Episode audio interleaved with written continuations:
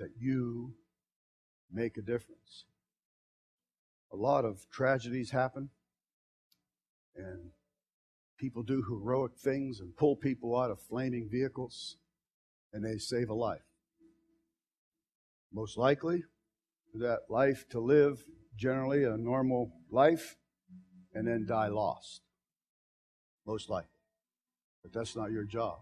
Your job is to save them eternally. That's why you have been commissioned by God. You make a difference, an unbelievable, powerful difference. And the enemy is trying to stomp that out of the people of God. I made some CDs, passed a few out to this morning. On a few of them, the ones directed to my sons, sons in law, I titled it, Get Your Spit Back. Get it back. Because we do, it gets beat out of us at times. We get exhausted. We look with our natural eyes and think, not a whole lot going on. And so we're going to attempt to stir this church again to do what it's called to do. And, it, and, you don't have to think, oh, I hope I can. I hope it's not deep.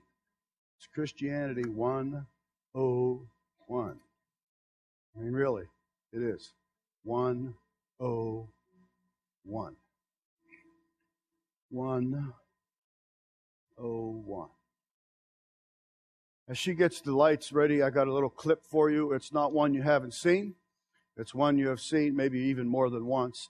But I can't really even think of a better clip to show on the direction that I believe God has given me for you tonight, for us tonight. I will push the limits. What he said. I did you hear that? I will push the limits. We're not pushing the limits. We have to stir ourselves. This is where God wants us. And I know that we cool off. I just do, because I do. We all do. And we've seen this before. Had the sword up here. Remember, even passed it out down there, and a few of you held it or something. But that's okay because that's what flesh is. That's why we come to church when we do, to hear the word of God, to be stirred again. To be stirred. God will make ways. Simplistic, easy ways. I can just share two. Ruth and I have been praying for a person that we, that we've never met, but we were hoping that someday we would meet this person. And lo and behold, the other day while I'm backing out, going to work, saying goodbye to Ruth, we turn around and this person's walking uh, in front of our house. Walking. They live in the vicinity, but we've never seen them walk in front of our house. And, and there they are. And I'm backing up and I'm waving goodbye to Ruth and driving off. And I see this lady. We live on a cul-de-sac. She made the turn and she's coming back, walking. And I'm looking in the mirror and I'm saying, Oh my gosh, Ruth's going to get her. It's the truth. She got by our, our driveway and she waved and then she went and she stopped and, and Ruth called her over.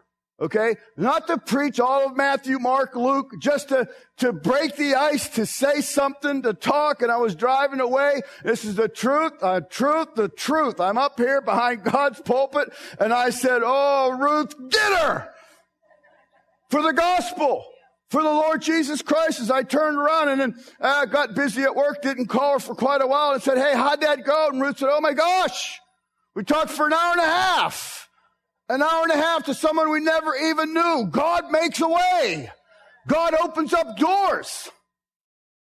Again, we've been praying because the house beside us was for sale and uh, was for sale for quite a while and not being uh, sold. And we kept praying for the souls that would come in that house. Wondering who they would be. Well, about a month ago, someone moved in. And so we're going, okay, God, now we at least see people.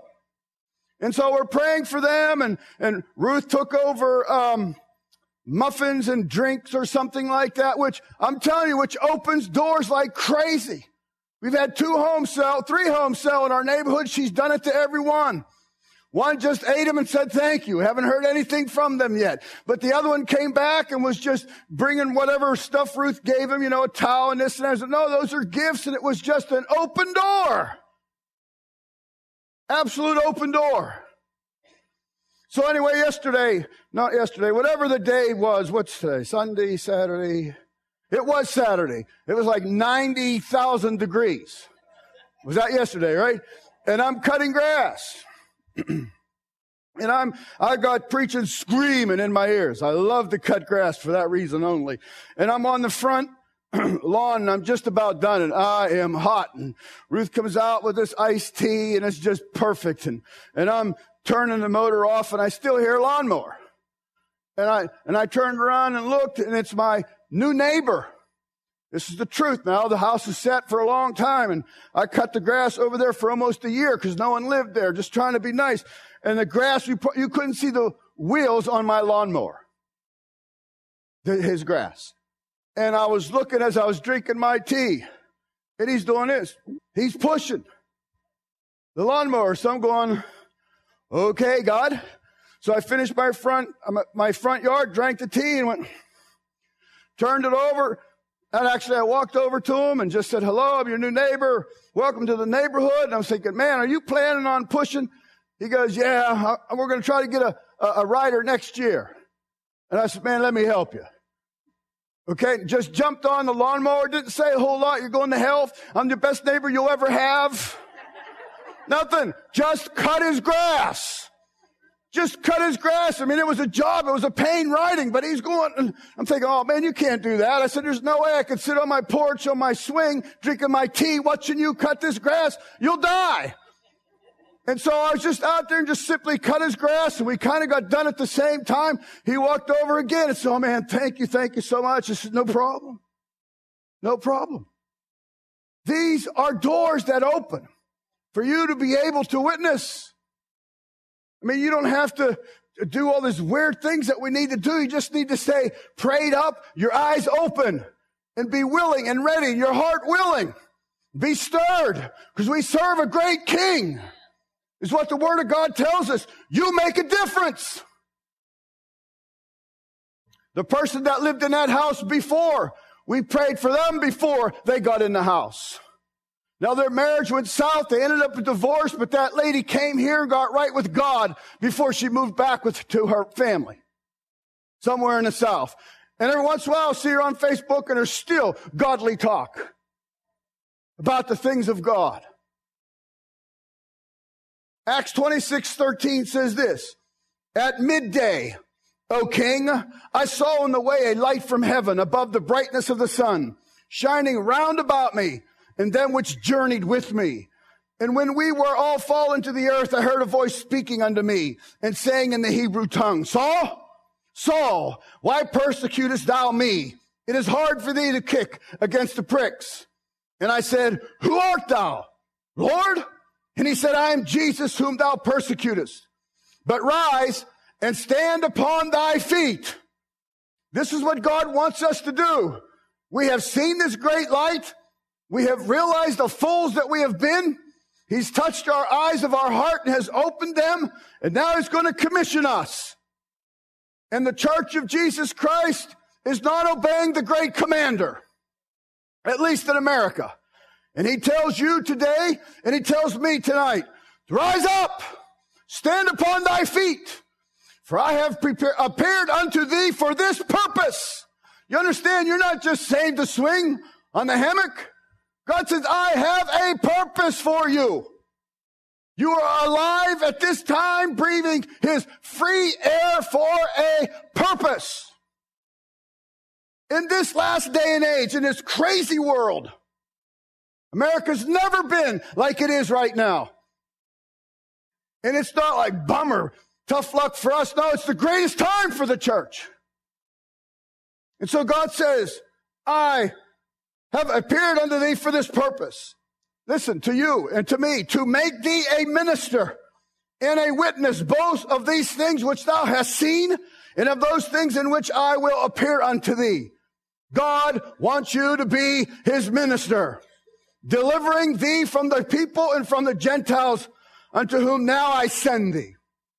God delivers you from the rowdy crew that's all going to hell stands you upon the rock, fills you with the Holy Ghost, cleanses you with the Word of God, looks at you and says, stand up. And he goes, go back. Go back in there now. Go back in there as a man of God to be a light unto them. He goes in verse 18, this is what you're to do. To open their eyes and to turn them from darkness to light and from the power of Satan unto God, that they may receive forgiveness of sins and inheritance among them which are sanctified by faith that is in me. This is your commission. That is that battle scene with the swords. I will fight.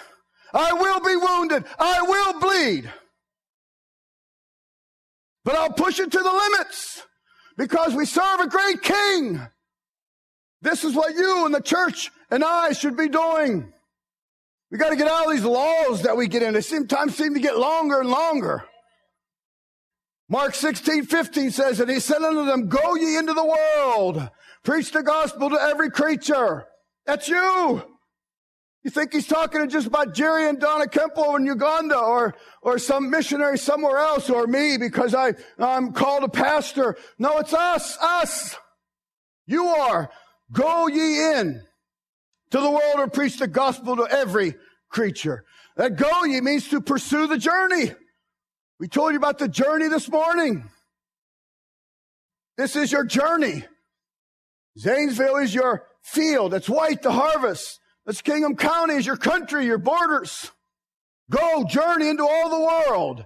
And that means the ungodly multitude, the whole mass of men alienated from God, wherever that is, you're to go. Just like Abraham, Genesis 12, 1. Now the Lord said unto Abraham, get out of here. Get out of this country. This is what he tells us. He said, you're on a journey.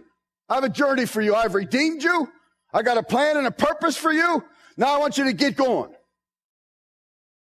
So he says, get thee out of thy country and from thy kindred and from thy father's house unto a land that I will show thee. In other words, start your journey. Matthew 22, 9 tells us, Go ye therefore into the highways. Again, nothing eye opening tonight or today for that matter.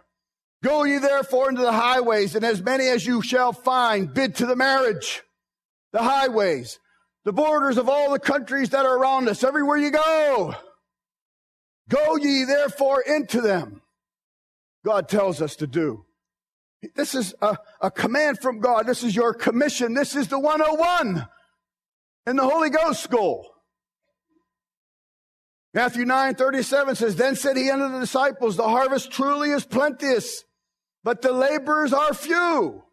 We are supposed to be doing this is what we're called to do. Remember Acts 26 18 to open their eyes and turn them from darkness to light. Turn them. Speak to them be a, a walking billboard. You were a fool. You had the foulest mouth. You drank us all under the table. What's up with you? It's right, man. I was. And you tell them about Christ to turn them from darkness to light. That's the church's job. And that's exactly what we started to do to those two people I've told you about. Me on my lawnmower, a different kind of pulpit. Cutting his grass. I mean, it's uh, probably I think it's close to an acre this guy has with a little 26 inch, 24 inch pushed thing with grass up to my knees. John 4:35 says, "Say not ye there yet four months, and then cometh harvest. Behold, I say unto you, lift up your eyes and look unto the fields, for they are white already to harvest." And you know what's going to happen to that grass? It's going to grow again. And just because it's normal length now, I'm not going to go, he bought the place. I'm not going to do that. I mean, I'm going to cut the grass. Again, I believe this is what God wants me to do. I believe this is a, a foot in the door to be able to speak to him about really what's important. That he might trust me or might be in his house one morning with coffee before he goes to work and say, you know, hon, or, uh, we, we really got some great neighbors. And maybe she'll go, you mean them over there? And because them over there, we've called them, through the 10 years we lived there, we called them no wave. Because we've tried everything to do to get them to wave, to say hello, no wave. And maybe, maybe he'll go, oh no, no, not them, them over there. That's being a light. This is what, and then you look for the, the trust and maybe for the, the walls to come down, a little bit of understanding, and you can talk to them. I mean, even in our conversation, I said, yeah, I, I pastor the church right down. He goes, yeah, I've seen that. And I wasn't going to say, you better come. I just, okay. We, I, I said, you want me to cut your grass this way? Or you want me? He said, man, I don't care. Just thanks. I said, okay. Put in Carter Conlon and off I went. Cut his grass. John says, look, there are yet four months and then cometh harvest. Behold, I say unto you, lift up your eyes. Lift them up. Oh my gosh, oh my gosh, oh my gosh. It's Christianity 101. I mean, how pumped can you be to see God spend 20 some years in this church, depending on your age, 40 some years in this church, and you've never left, led anybody to God? And you never even told anybody. You never became a witness. To, oh my gosh. Oh my gosh. Second Kings 6 17 says, And Elisha prayed and said, Lord, I pray thee, open his eyes. You remember him praying for his servant when they were surrounded by the enemy and he's going, Oh my gosh, we're going to die, we're going to die, we're going to die. And Elisha saying, Oh, for heaven's sake, God, open his eyes that he may see. And the Lord opened his eyes of the young man and saw, and behold, the mountain was full of horses and chariots of fire round about Elisha. Do you want your eyes open? Do you truly want to see in the spirit realm? Because I told God, God, if you want me to, I'm going to stop right now and I will pray for our eyes. But you got to want this. You got to say, God, I don't know what I have. I have cataracts, Lord, glaucoma. I don't know if I'm blinded by the world, but God, I want to see again. Lord, I want to see. I want to see again. Are you there? Father, we come to you now in the name of the Lord. And God, I pray for the eyes of new hope. I pray, Lord Jesus, that you would give us eyes to see. Even now, even tonight, Lord, right in the midst of this message, God, that you would rip off the blinders, Lord, rip off mediocrity, Lord God. In its place, Lord, put passion, put eyes of an eagle, Lord God, that we can see again. God, open up our eyes that we can become men and women of God. In Jesus' name. John 9, 4 says, I must work the works of him that sent me. Do you understand? That's your job. I must work the works of him that sent me. I was talking to an older man this morning. Drove a long way to come and see us and, and, and visit his family. And he was here and I was greeting him while they were practicing this morning. I said, I'm sorry, Pastor, but I'm not able to stay. The whole time I, I've got to go and I've got a long drive. And I was just thanking him for his gift he brought me and said, man, this is great. Good to see you. And he said, you know, I'm, I got to go home because I got this new job and I'm, I'm, I'm new at it. And tomorrow I just can't be late. He had an urgency about this job, this work. And if we can just push that urgency and that hunger and that drive for the work of God when he says, I must, I must, I must, I must work the work from the natural job into what God wants us to do. I must work the works of him that sent me while it is day. The night cometh when none of us are going to be able to work. Night is coming to all those around you. Verse 5 says, As long as I am in this world, I am the light of the world. That's what Christ said. Now, guess who's the light? You are. You are. Look, by four, before we get out of here, if we spend two hours here, there'll be 12,000 people damned and lost and have gone to hell. They guesstimated 6,000 an hour. Die lost. Die lost. Okay? 6,000 an hour. You spend eight hours at work, 40 hours a day, a, a, a week, around the lost. It's a lot of time and you are their light. You're the light around them. Think of that. Wow. It's amazing. I am somebody's light. I am. You cannot live in a neighborhood for 20 years and the person beside you, behind you, in front of you, on the other side of you have no clue about God or no idea you're in church or. Oh my gosh. It can't happen. It's happening. It's the way it is now. I mean, when um, Ruth takes her little muffins or whatever she takes and, and lemonade to a, a brand new person that's moved in the house, after they faint and get up, then she can greet them I mean, they're absolutely stunned and shocked that they, was something that was always done. In my neighborhood when I was growing up, I could play miles away from my house and get busted because they know my dad. They're saying, Your son was throwing tomatoes at the cars at the corner of Hart Road. And now you don't, we don't even know our neighbors at the corner of the mailbox in your driveway.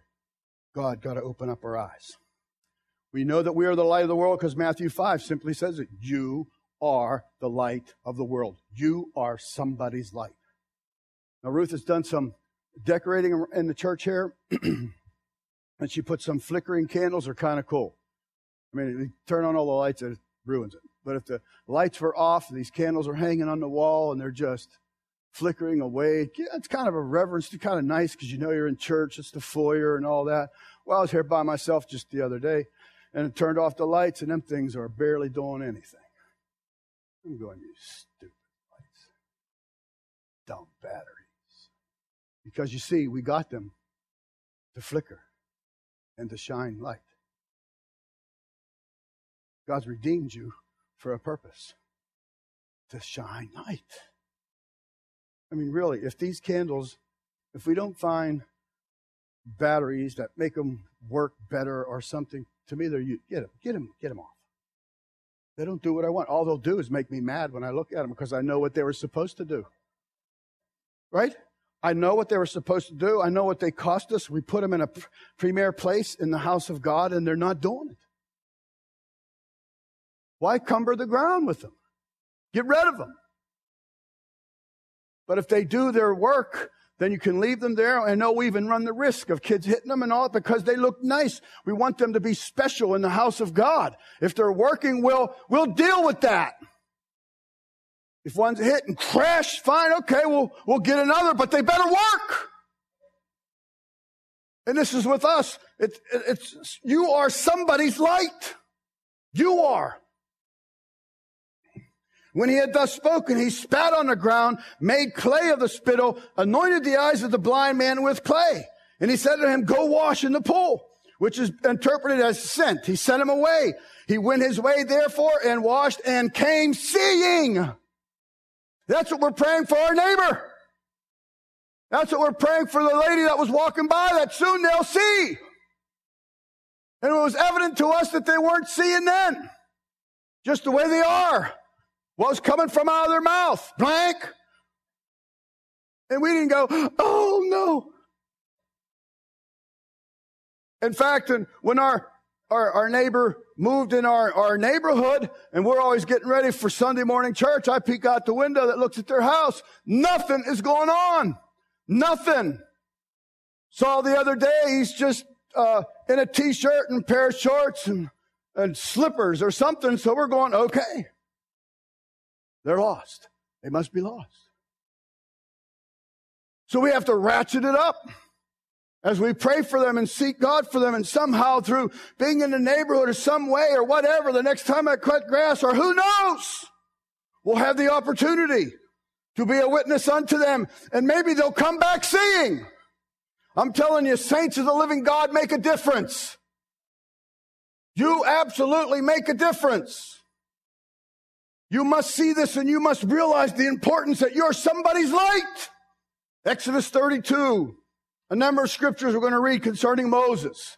It says, that when the people saw that Moses delayed to come down out of the mountain, the people gathered themselves together unto Aaron and said unto him, Up, make us gods, which shall go before us.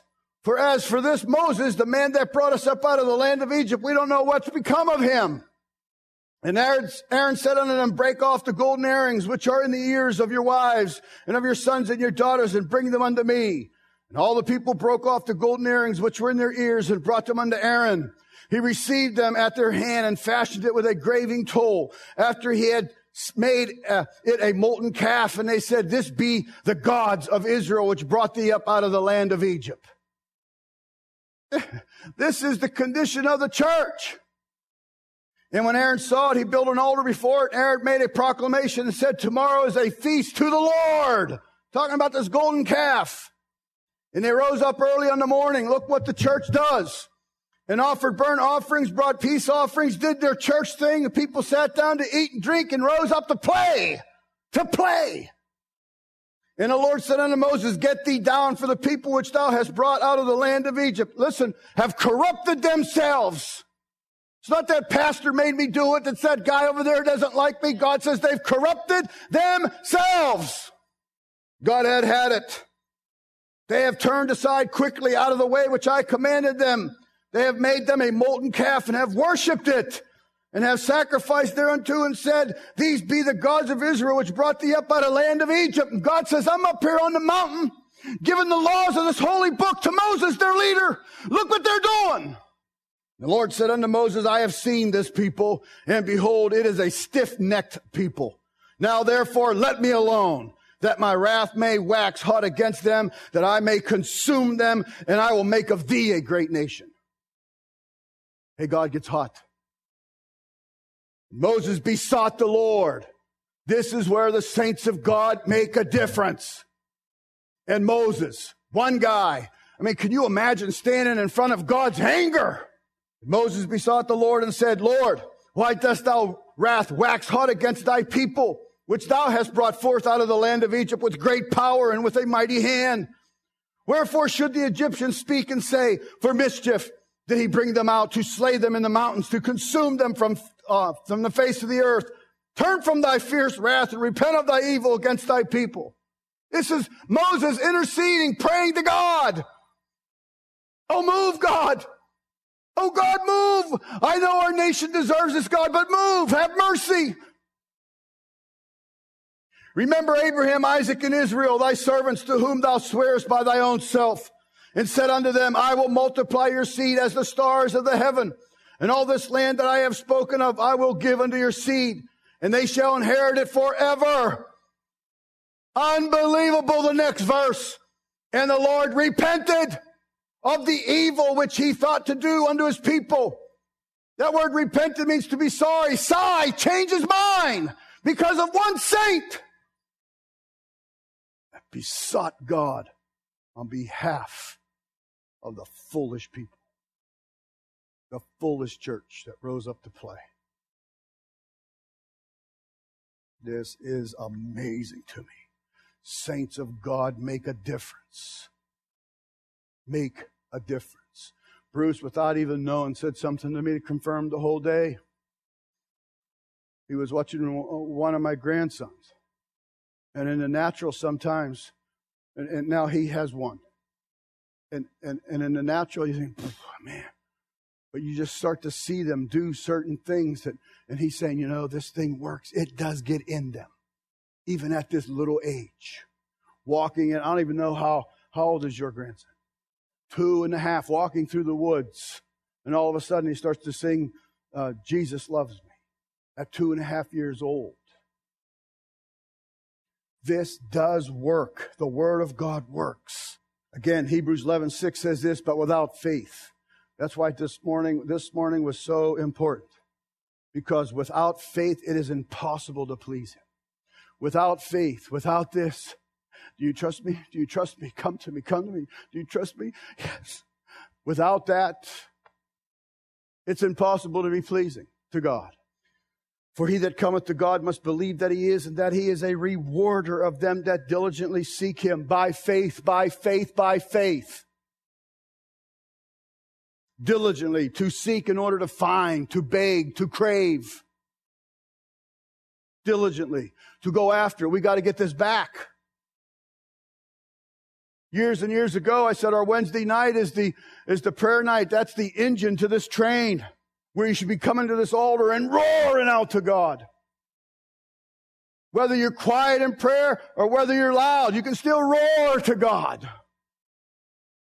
It's not a type where you're going to go, okay, we're going to take roaring lessons. It's that heart, it's that hunger, it's that ache inside. I've got to get hold of God, whether voice comes out or not, so that we can do this work. Because it's beyond us. Remember, Jonathan said, Oh Lord, the hour is beyond me.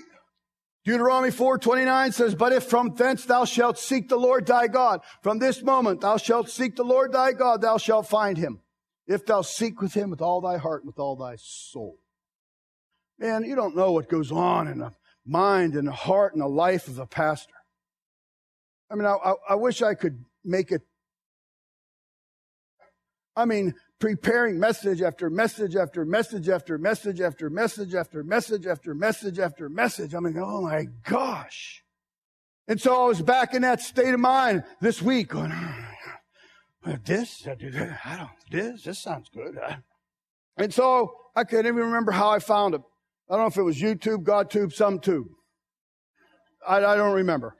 And it was, oh, a book of Leonard Ravenhill's coming out, a tribute to Leonard Ravenhill. And they were talking about him and they, they summed up his life was, I mean, he spoke everywhere, all over the world. And they said, man, if I could say anything about him, he prayed three times as much as he studied.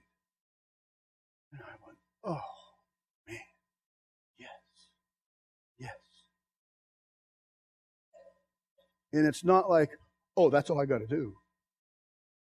No, but that's where we get the insight and we get the strength and we get the revelations and God can drop something in your heart in an instant instead of going, should, should I do that? Should I do that? And so I try to cut me. I like cutting the lights out, closing the door and firing up the music and screaming to God, pounding my desk, whatever it takes. Sometimes I just weep. A lot of times I get away from it. Not meaning to. Question comes about the fellowship hall. Do we want this color? Do we want that color? Should we buy this? Should we buy that? Then we got the, the teen center over there and, and working on that. Got to get guys lined up for that. And by the way, we got this 9-11 service coming up and it's like, well, I got to see how we're going to do it. We want to inject God in this, just not a. And then it's like Thursday and Friday. Triple your prayer life. Triple it. You're doing five minutes, do 15. Doing one, do three. Doing none? Start it. Don't tell me you don't have time. We do. Because you see, God gives us the ability to be able to pray as we dig a ditch. You don't have to be screaming out loud, but you can be praying. You praying with the guy right beside you. Lord, he's going blank, blank, stupid, blank, blank. You just be going, God, please, you got to touch this guy. You got to open up his eyes. There's all kinds and ways and times, and then we even give you opportunity on Wednesday to come together. Don't blow it off. Another example, Psalms 106:39 says this. This is what's happened to our friends and our people. They were thus were they defiled with their own works and went a whoring with their own inventions people from this church or people that you have loved or whatever reason the enemy has bumped people off off the trail and they get off into this ridiculous and stupid stuff and I can't do anything to get them back. Times that by a thousand thousand churches. And the psalmist says they were defiled with their own works. They went a whoring with their own inventions. Therefore was the wrath of the Lord kindled against his people insomuch that he abhorred, abhorred his own inheritance. That means to detest, to despise. And he gave them into the hand of the heathen that hated them and ruled over them. Their enemies also oppressed them, and they were brought into subjection under their hands. Many times did he deliver them, but they provoked him with their counsel and were brought low for their iniquity. Nevertheless, he regarded their affliction when he heard their cry. And I don't care how bummed out, how ruined, how dumb, how goofy you've been or gotten. If you just cry out to God, cry out a ringing cry, help! God hears that. And we have loved ones that are family members among us at one time who have fallen prey to lying, seducing doctrines, lives spinning out of control, crashing, and they don't even know it. Someone must cry. Someone must lift their voice. And he remembered them. He remembered for them his covenant and repented according to the multitude of his mercy. Again, God repented I've had it with these people. I've had it with those candles, those lights that should be. I've had it with them. There are lights flickering, and go out all the time. They've gone, They've whored after things of their own silly inventions. And God says, I've had it. And he rolls up his sleeves and he hears the cry. Maybe one voice, Oh God, my friend. God repents. You make difference. The enemy will scream contrary, but you make a difference. You make a difference, Art.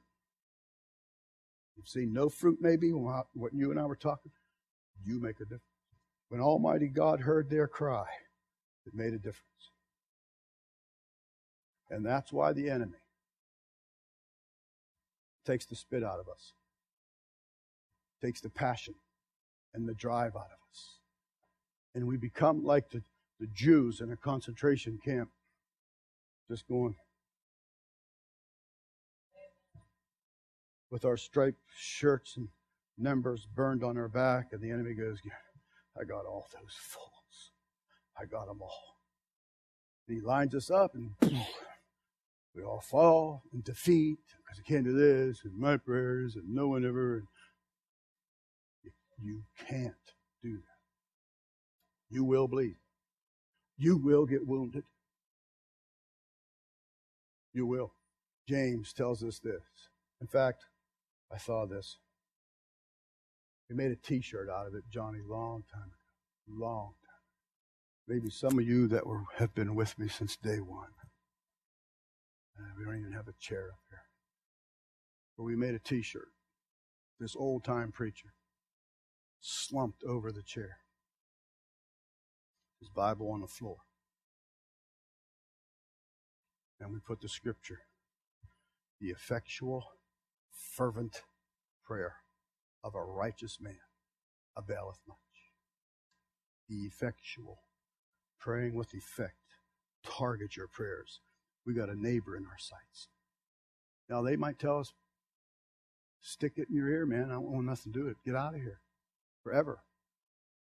Don't know if they're going to get saved, but I know we're called to target them. And the person that walked by and Ruth ended up talking for an hour and a half and showing them our house. She's minor cursing. We don't care. Where? In fact, I just told someone, someone told me today before we started the service, man, I've been trying to get this guy to come keeps asking questions all the time. And Every time something gets close, he goes, ah. And now I've been trying to get him to man to man. Ah, I'm going. And I said, you know what? Let him run. Sooner or later, he's going to. You can go. Wilman, it might be his deathbed. But fish, I think a lot of you, you don't even have your poles anymore fish. And you will not fish until you start praying again, until that stirring starts to come inside of you. And I'll tell you what, some of you might be speaking out the Word of God or trying to do something, but without the praying, it's just going to bounce off. A lot of hardened hearts, a lot of no good preachers they've run into, a lot of split of churches they've been through, you know, nothing to do. But if you're praying and you just happen to say the same thing, man, it's going to go zing with the Spirit of God. And if they want to run, let them run for a while. The effectual, fervent prayer of a righteous man availeth much. Remember the word fervent? In the Greek, I think it's energio energio. Energy. Pray with energy. To be active. To be hot. Remember? Do you remember? Man, we screamed this for a long time. White hot. Get it back. Get your spit back. If you like to be boisterous, be boisterous. If you lay on your face and just, you're in it, just get in it fervent prayer. Fervent. Fervent. God, there's one thing I do. And you better expect all hell to come against you, because it will. It kind of wants to just pound us down into uh, ordinary or mediocrity. This is cool, because I went back to my office this afternoon and I was I plugged in some preaching, and because it pumps me up. Some music and preaching and music and preaching, crying out to God and pumped. And I'm, and I'm going, okay, God, what do you want? What do you want me to write? And a guy in a preacher screams, I hate mediocrity. And I thought, oh my gosh. That's what the enemy wants to make us and this church. People drive by, feel nothing, sense nothing, moved by nothing. And we could have the greatest high tech, we could have videos playing out there and Carter and Leonard Ravenhill and Wilkerson screaming on speakers. Uh, that ain't it. It's the anointing of God. It's people getting a hold of God. Where you can come up here, stutter and bumble over words and mispronounce things, but it's so anointed, it's captivating. Won't happen till you pray. Let's stand. no, I'm sure there's a yeah, but demon running around. And that's what it is. It's a yeah, but demon. Yeah, but you don't know how hard I work. Yeah, but you don't know how many hours. Yeah, but all these children. Yeah, but this and yeah, but that. Because that's what the enemy will do. As the scripture says, if you set your face today, seek the Lord. And you, you can expect phone calls with no one on the other line, people knocking at your door, anything to interrupt you, that you will stop. But like the video said, you need to push the limits. Push the limits. Again, we're going to pray for the altar call. Father, again, I ask you in the name of the Lord Jesus, you, you do something supernatural. Lord, that you would take these hearts of flesh, God, and you would turn them into the hot, molten uh, lava, Lord God, that you can use for the things of Almighty God. Father, that you can press deep into the hearts and souls of these people, Lord, that they make a difference. Lord God, that they are somebody's light, Lord Jesus. And Father, I pray that you would pour in the oil and the wine, God, for those who have been wounded and are bleeding, Lord God, but I pray that they would still hold the sword of Almighty God mightily and high. Lord, I pray that you would use this church. Lord, we are asking for you to open up our eyes. Lord, give us back our eyes that we may see, Lord Jesus. Father, we, you are called Lord, you have called us, Lord God, to be a frontline church. In fact, Lord, you have called us to be beyond the enemy's lines, Lord God, getting the wounded and the dying, Lord Jesus, getting those, Lord, who are being pricked by their conscience, by the word of God, and we can bring them back, Lord and they could surrender their life to Christ. They could come back seeing. I pray that you would start to use these people, God. Use them, Lord. Let them take this message literally, Lord God. Let them apply it to their lives. Use them, God. Whether they cut grass, make somebody's cookies, Lord God, do something, Lord Jesus. Open their eyes. We invite you to come to this altar call where God makes the difference. Our altars are open. Please make your way down, take some time, lay before the Lord, cry out to God, whatever you need. To start a fire, sometimes all you need is a spark. Just a spark. You can kill these lights, please, Angie. We cannot stop, just like this video says. That sword is the Word of God. Hot, fervent, hot Word of God.